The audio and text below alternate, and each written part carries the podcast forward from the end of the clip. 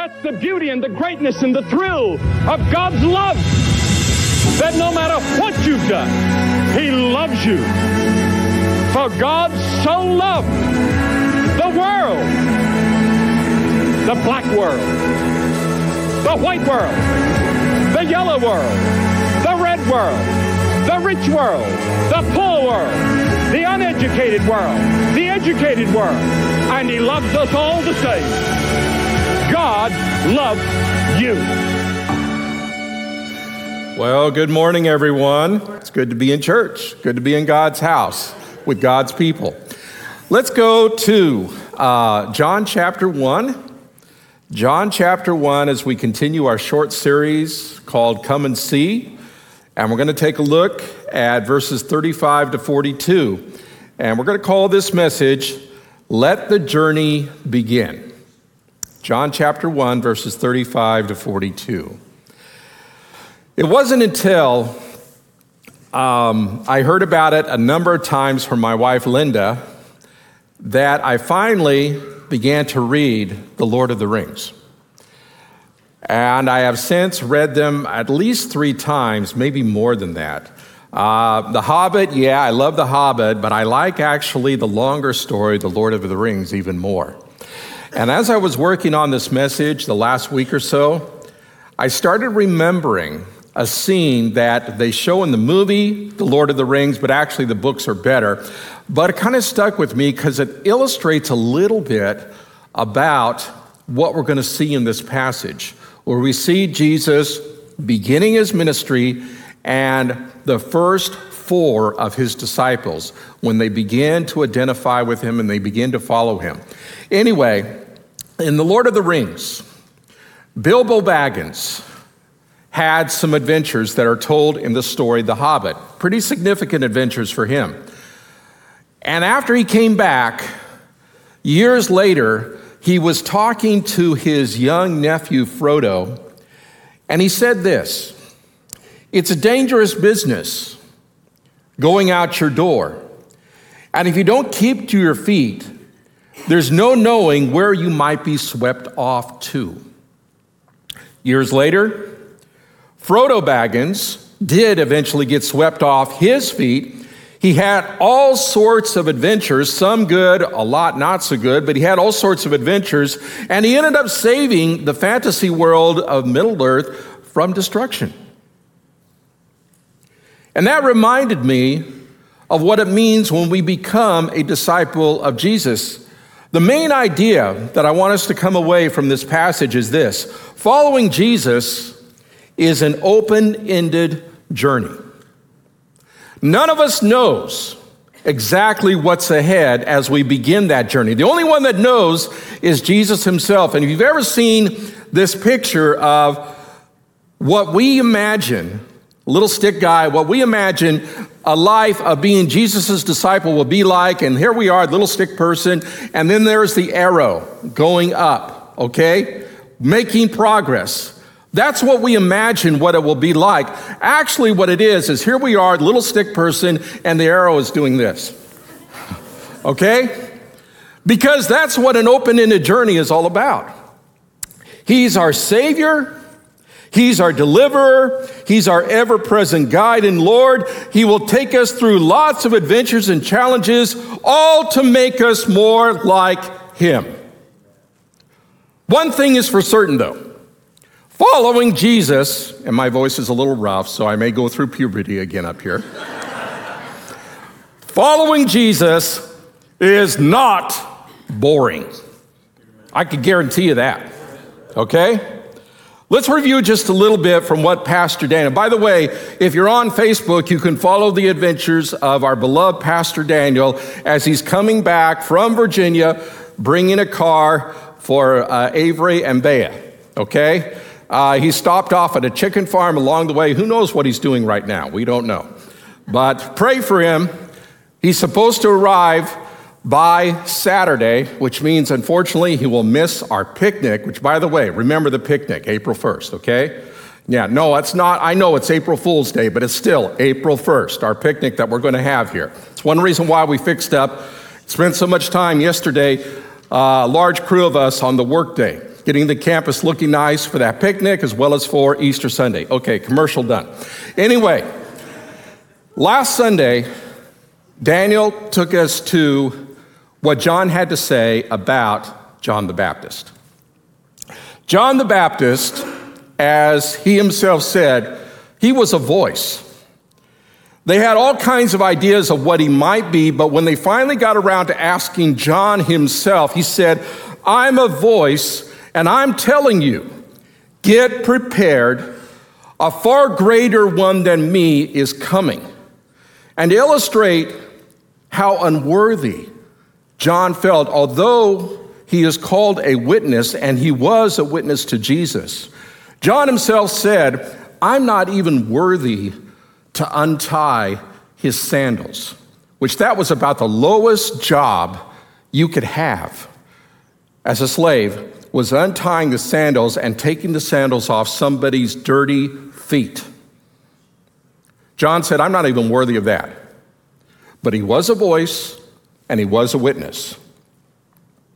What we're going to see as we look at the passage that we have this morning, verses 35 to 42 of John chapter 1, we're going to see that on this journey for discipleship, there are four essentials that are going to happen along the way. All right? Everybody who's ever been a disciple or will be a disciple of Jesus, we have to go through these same four things. First of all, we have to identify Jesus. Secondly, we have to follow Jesus. Third, we bring others to Jesus. And finally, we are changed by Jesus. Okay? So let's now take a look and read with me John chapter 1, verses 35 to 42. The next day, John was standing with two of his disciples, and he looked at Jesus as he walked by and said, Behold the Lamb of God. The two disciples heard him say this, and they followed Jesus. Jesus turned and saw them following and said to them, What are you seeking? And they said, Rabbi, which means teacher, where are you staying? He said to them, Come and you will see. So they came and saw where he was staying, and they stayed with him that day, for it was about the 10th hour. That's about four in the afternoon. One of the two who heard John speak and followed Jesus was Andrew, Simon Peter's brother. He first found his own brother Simon and said to him, We have found the Messiah, which means Christ. He brought him to Jesus. Jesus looked at him and said, you are Simon, the son of John. You shall be called Cephas, which means Peter. Now, on the surface, this passage looks very straightforward, all right? And it is.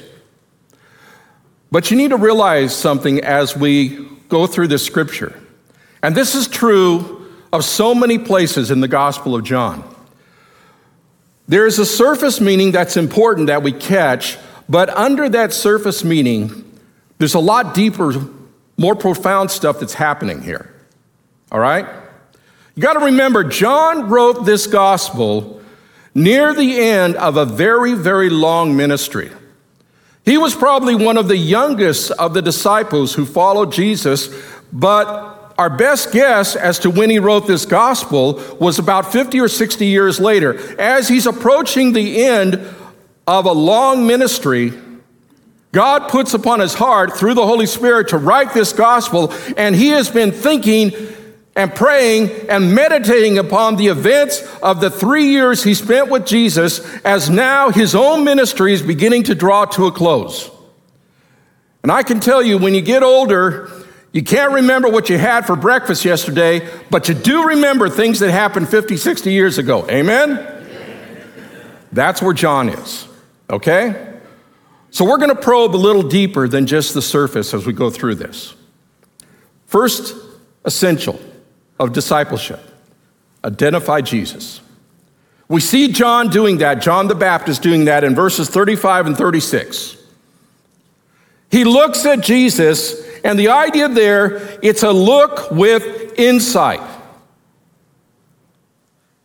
He uses a description for Jesus that he had used the previous day, and he calls Jesus the Lamb of God. Now, this word, guys, it's very rare in the New Testament, in the Greek. It only appears four times. Two times, it's in this chapter by the words of John the Baptist. But even though it doesn't appear very often, it describes Jesus' identity. We'll discuss that in just a second. The other part, time when John uses it, is when he says, Behold the Lamb of God who takes away the sin of the world. Takes away the sin of the world. That's Jesus' mission. But to appreciate his mission, we first have to understand his identity. And that's what John wants these two disciples of his to catch. Lamb of God, a number of ideas are behind this word. For one, remember the story of when God commanded Abraham to offer up Isaac as a sacrifice? In Genesis 22, and he did not have to do it because there was a ram caught by the horns in a thicket. And so Abraham, again following God's command, sacrificed the ram, a grown up lamb, in place of offering up his own son. Later, there will be the Passover lamb. If the Jews do not want to experience the death of the firstborn, as God's final plague came upon Egypt to free them from slavery, what they had to do was to offer the Passover lamb, something that Jewish people do to this day right around this time of year as they celebrate the Passover. And then, when the temple was built, they would offer, actually, it was first in the tabernacle and then later in the temple, every single day. They would offer up a lamb for the sins of the people in the morning and a second lamb for the sins of the people in the evening. Every single day. Even when the temple was besieged some 40 years after Jesus' ministry and the Romans were going to destroy it, up until the day the temple was leveled, they still offered a lamb. But most profound of all was in the prophecy in Isaiah 53. Isaiah 53, we're told there about the servant of the Lord. And in verses 7 and 8, the servant of the Lord who gives himself for us, here's what it says in Isaiah 53 7 and 8. Speaking of Jesus, he was oppressed and he was afflicted. Yet he opened not his mouth. Like a lamb that is led to the slaughter, like a sheep that before its shearers is silent, so he opened not his mouth. By oppression and judgment he was taken away. As for his generation, who considered that he was cut off out of the land of the living, stricken for the transgression of my people. There's a number of titles for the Lord in this chapter. John calls him the Lamb of God. Later, he'll be called the Messiah. He'll be called the Son of God. He'll be called the King of Israel. He himself will call himself the Son of Man, his favorite title. And guys, each and every one of those titles reveals something about Jesus. Something that we begin to understand as we begin to walk with him as a disciple. Identifying Jesus means to recognize who he really is and his claims on us. And by the way, don't let anybody ever try to tell you, oh, he's, he was a good moral teacher. Because as C.S. Lewis says in his book, Mere Christianity, he did not really leave that option open simply to say, oh, Jesus was a good teacher. This is what Lewis wrote. A man who was merely a man and said the sort of things Jesus said would not be a great moral teacher. He would either be a lunatic on the level of a man who says he's a poached egg, or else he would be the devil of hell. You can shut him up for a fool, you can spit at him and kill him as a demon, or you can fall at his feet and call him Lord and God. But let's not come with any patronizing nonsense about him being a great human teacher. He has not left that open to us. He did not intend to. Okay? So the first step identify who Jesus really is or at least begin to identify who he really is. Who he really is is something that we spend the rest of our lives as disciples of Jesus discovering more and more about. Amen? The second step is to do what these two disciples did follow Jesus. That's verses 37 to 39. Follow Jesus. In the Greek language, there, it's a once for all commitment meaning that they began to follow Jesus that day and they never really stopped. Even some three years later, if we go clear to the end of the Gospel of John, when the Lord had to do some tough love with Peter, after Peter had denied Jesus three times, which the Lord said, That's what you're going to do, Peter. And then Peter had to be restored, and it was a very difficult conversation for Peter to have, but he was restored to ministry, and that's told us in John chapter 21. After Peter goes through that, over in John 21, beginning at verse 18, Jesus tells Peter what his future is going to be like now that once more he's following Jesus as he should be. Here's what he said Truly, truly, Literally in the Greek, it's amen, amen, meaning listen up. Truly, truly, I say to you, when you were young, you used to dress yourself and walk wherever you wanted.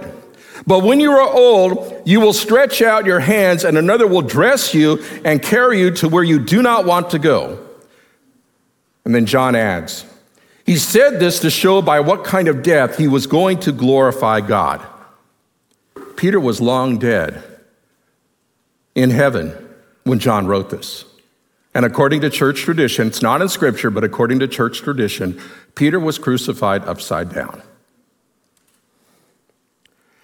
And after saying this, he said to him, same command, same command three years later follow me. Peter turned and saw the disciple whom Jesus loved following him. That's the Apostle John. The one who had also leaned back against him during the supper and had said, Lord, who is it that's going to betray you? When Peter saw him, he said to Jesus, What about this man? Have you ever played the comparison game? Lord, I'm going through such hard and difficult times. What about that guy? That's what Peter's doing here. And whenever we do the comparison game, frankly, what about the other guy is none of our business.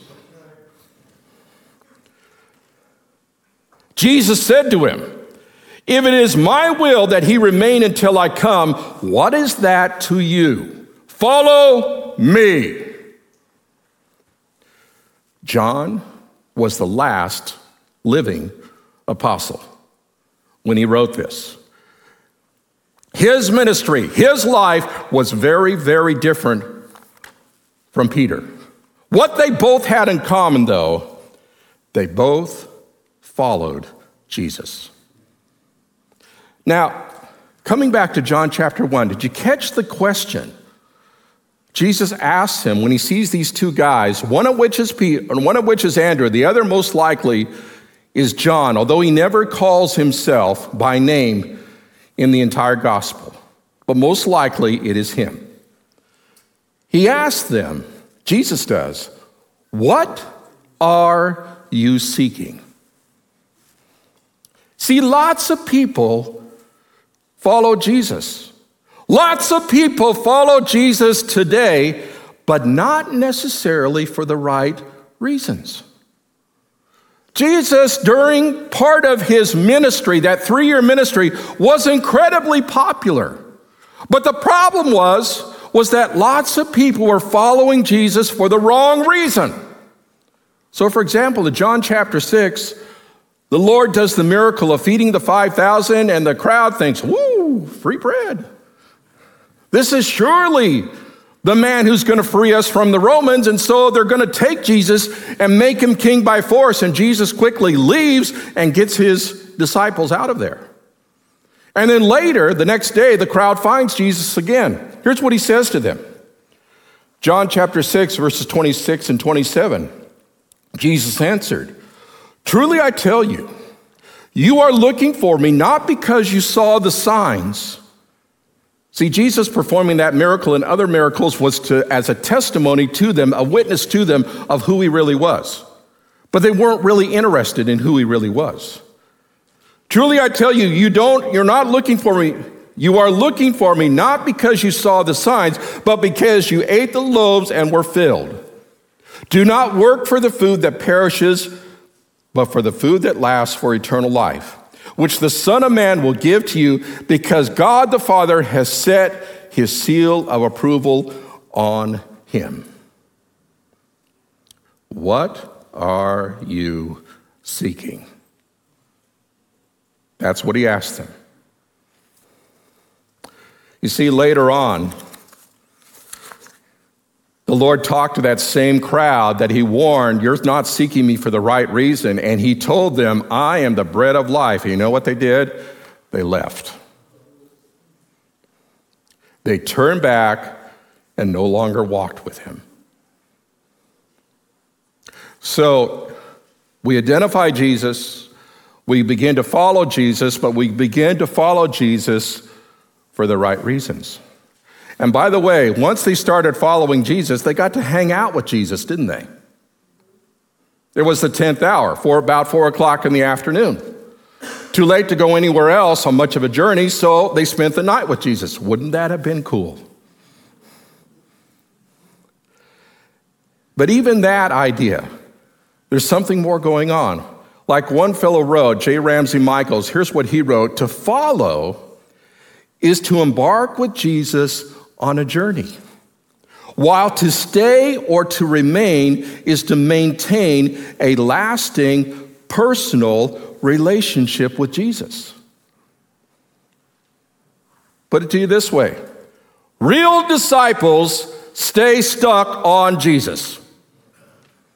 Okay? As Jesus himself said later when he said, Hey, I'm the vine, you guys are the branches. John 15, 9 and 10, he says this As the Father has loved me, so I have loved you. Now remain in my love. If you keep my commands, you will remain in my love, just as I have kept my Father's commands and remain in his love. Real disciples stick with Jesus. I've done all kinds of jobs before I finally hit the golden age of retirement, whatever that is. One of the jobs I used to do years ago in the summers was I worked for a Christian businessman in town that was a good friend at a place called Budget Office and Educational Furniture. My boss, George, he would buy all this old classroom office furniture and he'd buy it on auction. So it's definitely used, okay? And then he'd trundle this stuff and he would bring it in, and we would look at this stuff, and our job was to fix it up. You know, we'd have a desk kind of messed up and all that, reglue the desk, all that. We'd get classroom equipment. And if something really, really needed to be fixed up, we got out the secret weapon super glue. and food and uh, wood polish. And we'd fix that thing up, get the C clamp, put on the super glue. It fixed anything because it's stuck. To be a disciple of Jesus means we have to be stuck on Jesus. And the third thing, the third essential, to following to being a disciple of Jesus is that we bring others to Jesus. Look back at our passage. Now remember, it's already about four in the afternoon. But before he goes and wants to hang out with Jesus, Andrew, one of these two disciples, has something very important to do. Verse 40.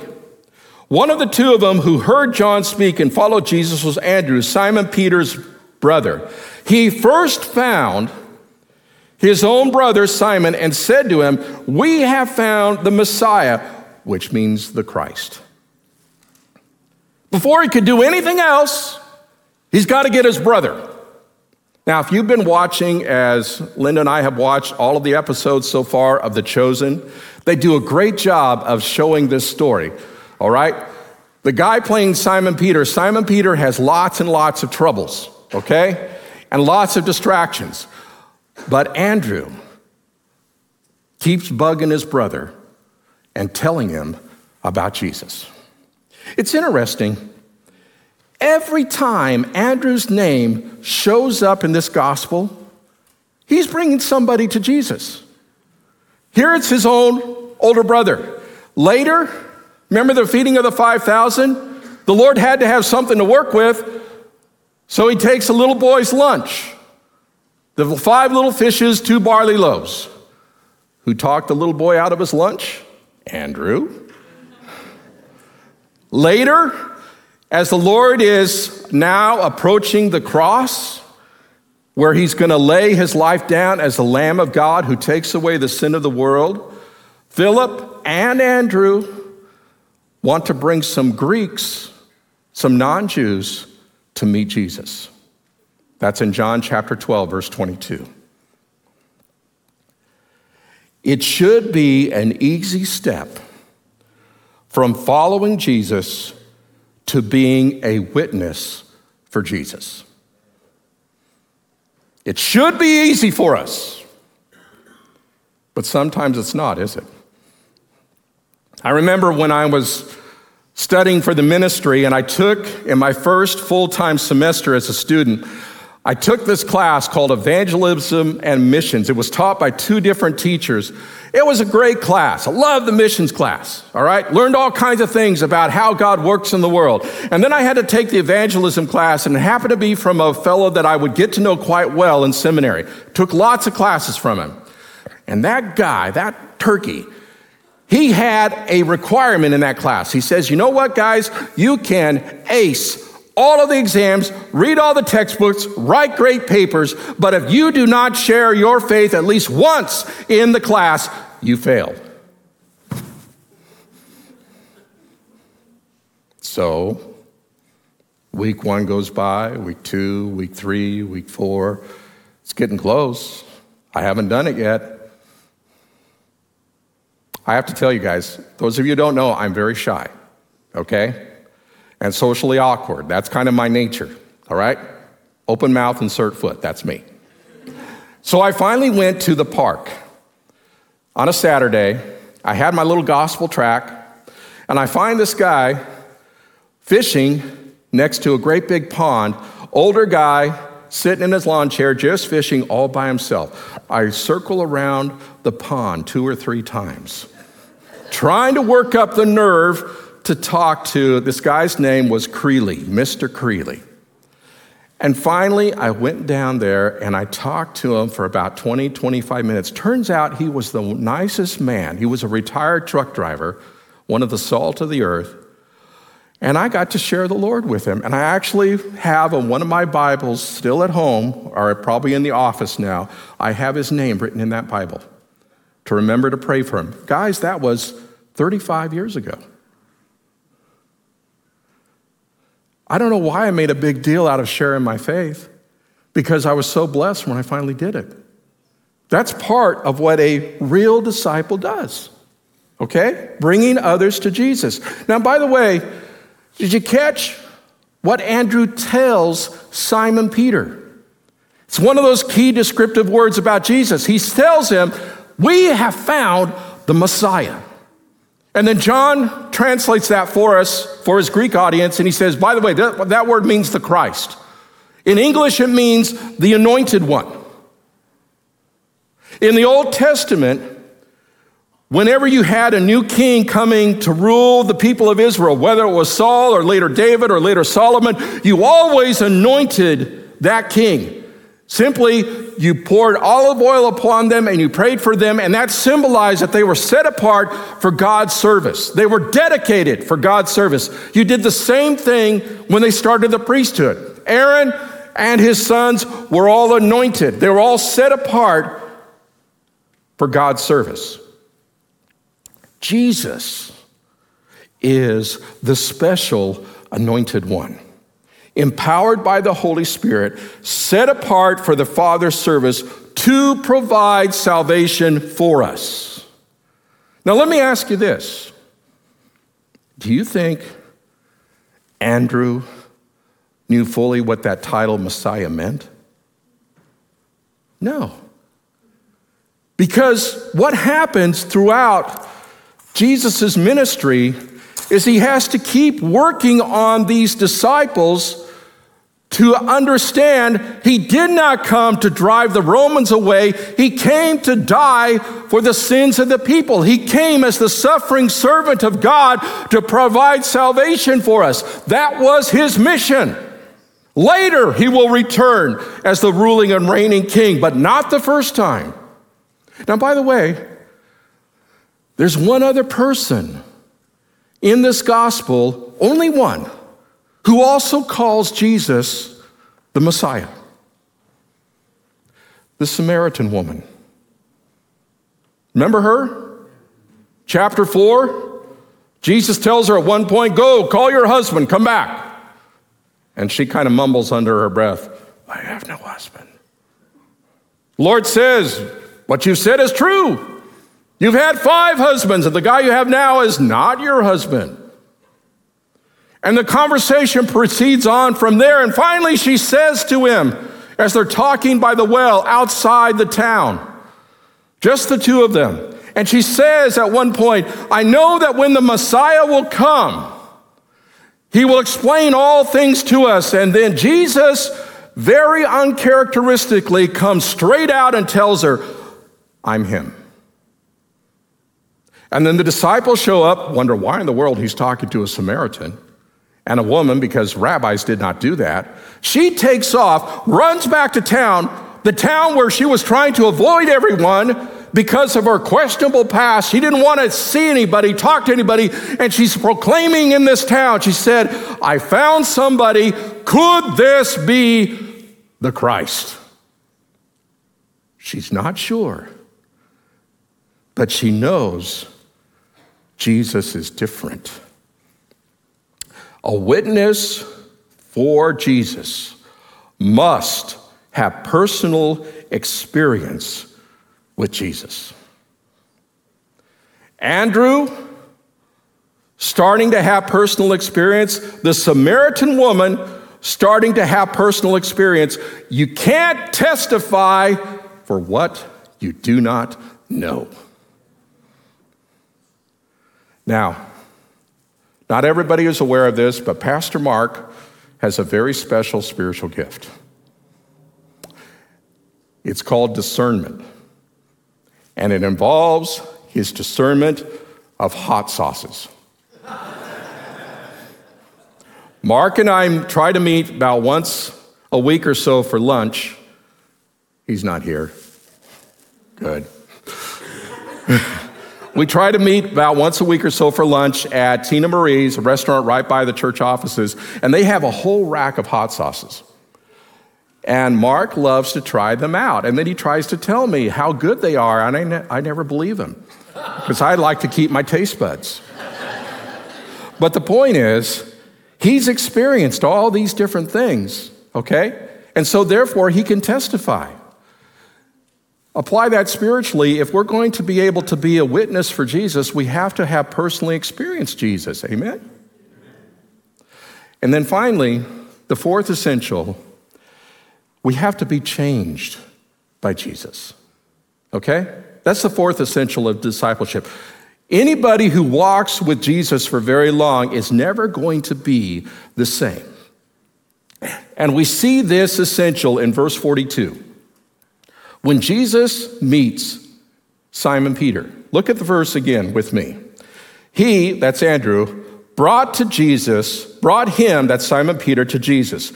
Jesus looked at him and said, You are Simon, the son of John.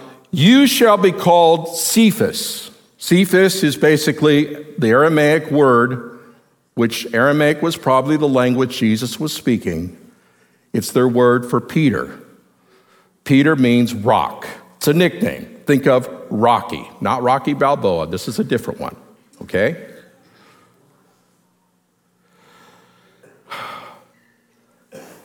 The word, the Greek word there for when Jesus looked at Simon Peter, it's the same word for when John looked at Jesus. It's a word that means you're looking at someone with insight. When John looked at Jesus, he did not simply see his cousin, he saw the Lamb of God. When Jesus looks at Peter, remember, John tells us later in John chapter 2, verses 23 to 25, that Jesus does not need to have men's testimony given to him because he knows the heart of every man. He looks at him and he says, You're not just going to be Simon Peter. That's who you are right now. You're going to become Peter. See, scripturally speaking, when the Lord changes somebody's name, and besides Simon Peter, it happens at least two other times. A couple of things take place when the Lord changes someone's name. First of all, it means that they have a new role to fulfill. So, for example, Abram. Abram means exalted father. But when he was 99 years old, only one child, Hagar, almost didn't count because it wasn't by Sarah. But the Lord says, You're no longer going to be Abram, you're going to become Abraham. Abraham means father of many. One kid? Father of many? Yep, because that's what's going to happen. Jacob. Jacob means deceiver or he deceives. Not a very nice name.